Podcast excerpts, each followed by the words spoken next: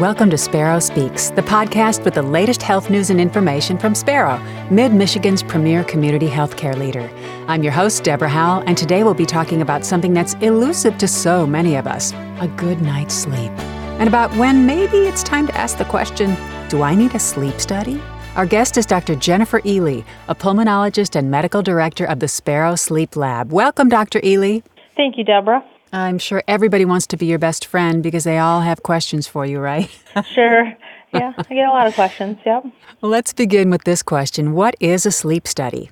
Well, that's a great question. So, a sleep study can be done a couple of different ways. And so, sometimes we do them in a sleep lab where you have to stay in the night away from home. And we do that with people who have things like sleep apnea, narcolepsy. And occasionally, we can do it at home and things like that. So, if you were to need an in lab sleep study because we thought you had sleep apnea, we would schedule an appointment. You'd come in about an hour before bedtime, get familiar with the lab, meet the tech, and then they're going to kind of gadget you up a little bit. Almost seems like it's head to toe, which essentially is. Some on the scalp, looking for brain waves, a couple on the eyes, helping us look for eye movements, one underneath the nose, looking for airflow. And we get a little one underneath the chin, helping us to see if you have muscle tone that helps us to know if you're in dream sleep because you're actually paralyzed in dream sleep, and that gives us a great indication there. And so we'll have some EKG leads as well because some people who have sleep apnea occasionally have some irregular heartbeats, and we like to know what's going on. So we get those as well. And then you get a band around your chest one around your waist. If you're having apneas, we like to know do you make an effort to breathe? More than one type of sleep apnea helps us to distinguish between those two. When you get one on the finger, glows red, tells us what your oxygen levels are doing, and a couple on the legs, looking for those restless legs at night. It all feeds into a central connector. So that way, if you did need to get up in the middle of the night, use the restroom, things like that, just disconnects. You get up, and the tech would help connect you back in at night.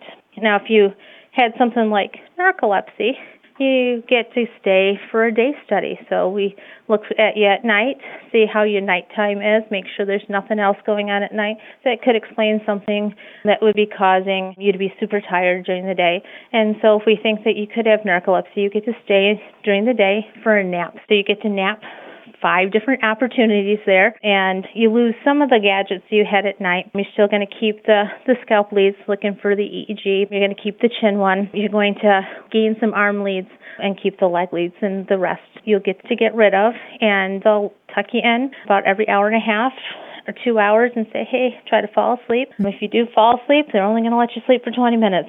So, so oh, maybe really? not as a refreshing nap as you would like to oh, have. Oh. And, and so they're looking for things like, do you fall asleep during those naps? If you fall asleep, how long does it take you to fall asleep? And then, really importantly, do you dream during those naps? And so that really helps us to see, do you have something like narcolepsy? Or are you what we call pathologically sleepier during the day than you really should be? So interesting. You don't let them sleep more than 20 minutes. Is that because you don't want them to reach a REM state? Yes.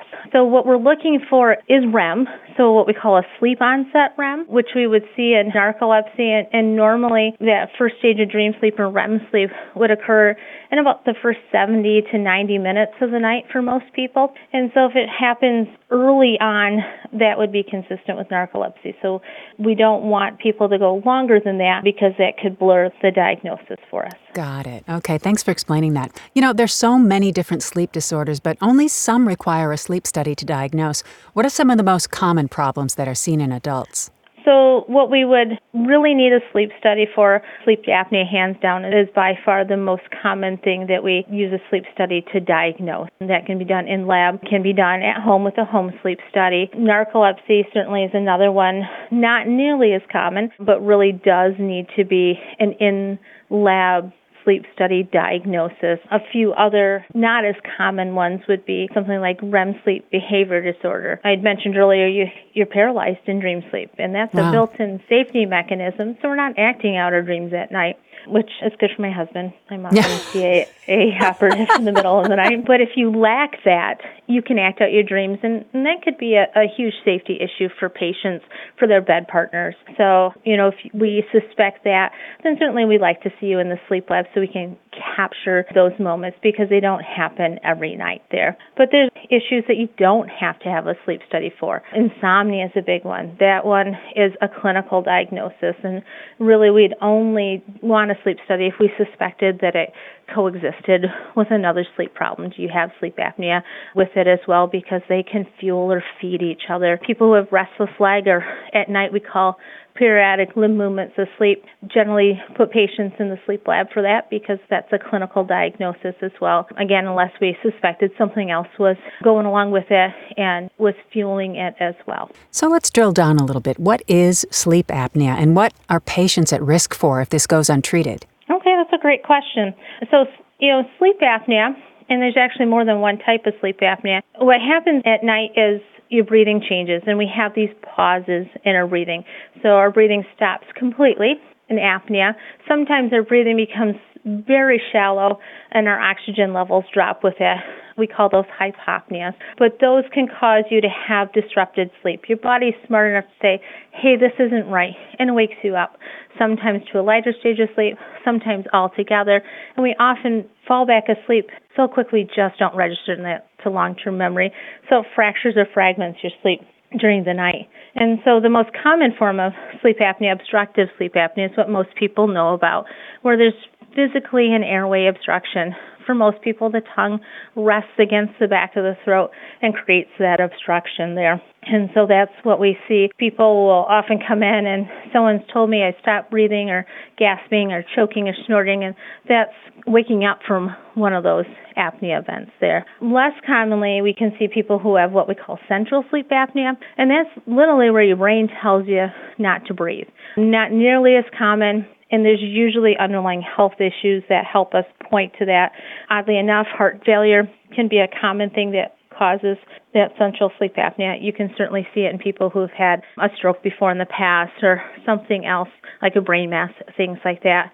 And we commonly see it in patients who use opioid medications there. Got it. Now, what are some things that might suggest a sleep study could be warranted? Oh, certainly. If you know, if you're having poor quality sleep, that would be something that would make me want to think about it. So signs that we look for when we talk to patients is, you know, do you have trouble falling asleep? Do you have trouble staying asleep? You know, certainly looking for those insomnia questions.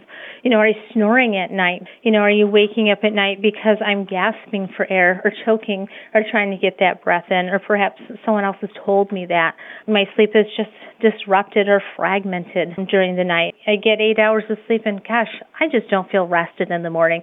I need to roll over and go back to sleep. That could mean there's something wrong with your sleep quality. Morning headaches are a frequent thing that we see with sleep apnea, and certainly daytime sleepiness.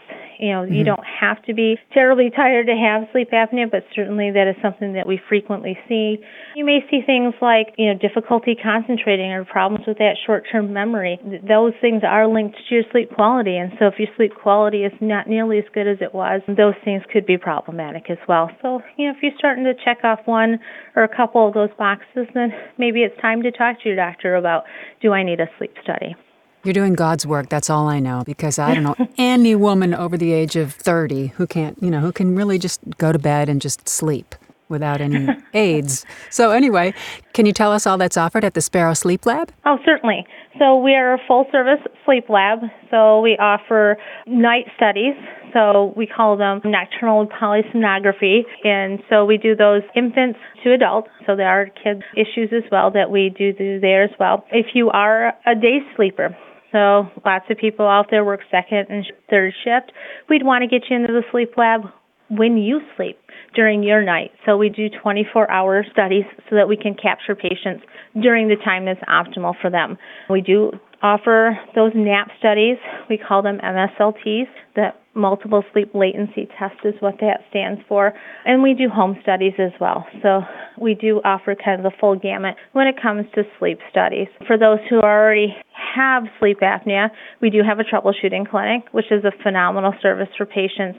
And they're great for mask fit because that's probably the biggest obstacle to overcome with individuals who have obstructive sleep apnea is getting that mask to fit and fit well so they're comfortable with it so they can fall asleep with it so it's not disrupting their sleep just as much as their sleep apnea was before they were treated. It's a big subject and very important, and uh, we need our sleep. So, is there anything else you'd like to add to our conversation, Dr. Ely?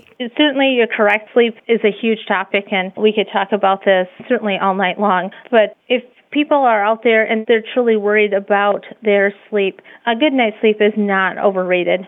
And well, no one gets a good night every night. If you're not getting a good night most nights, talk to your doctor.